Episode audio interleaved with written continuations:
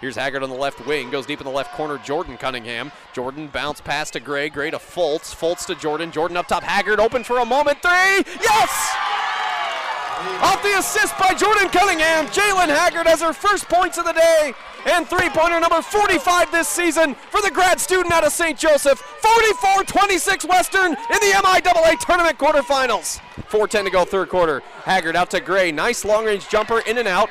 Offensive board, Gray. Back up top, Haggard. 30 footer. Got it! Haggard back to back. Western rolling in Kansas City, 47 26.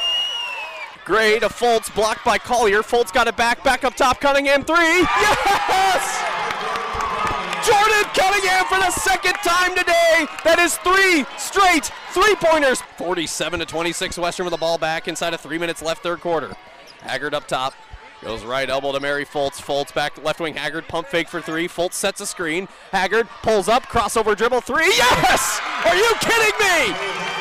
Three threes this St. Joe Central Indian. Now it's 50 to 26.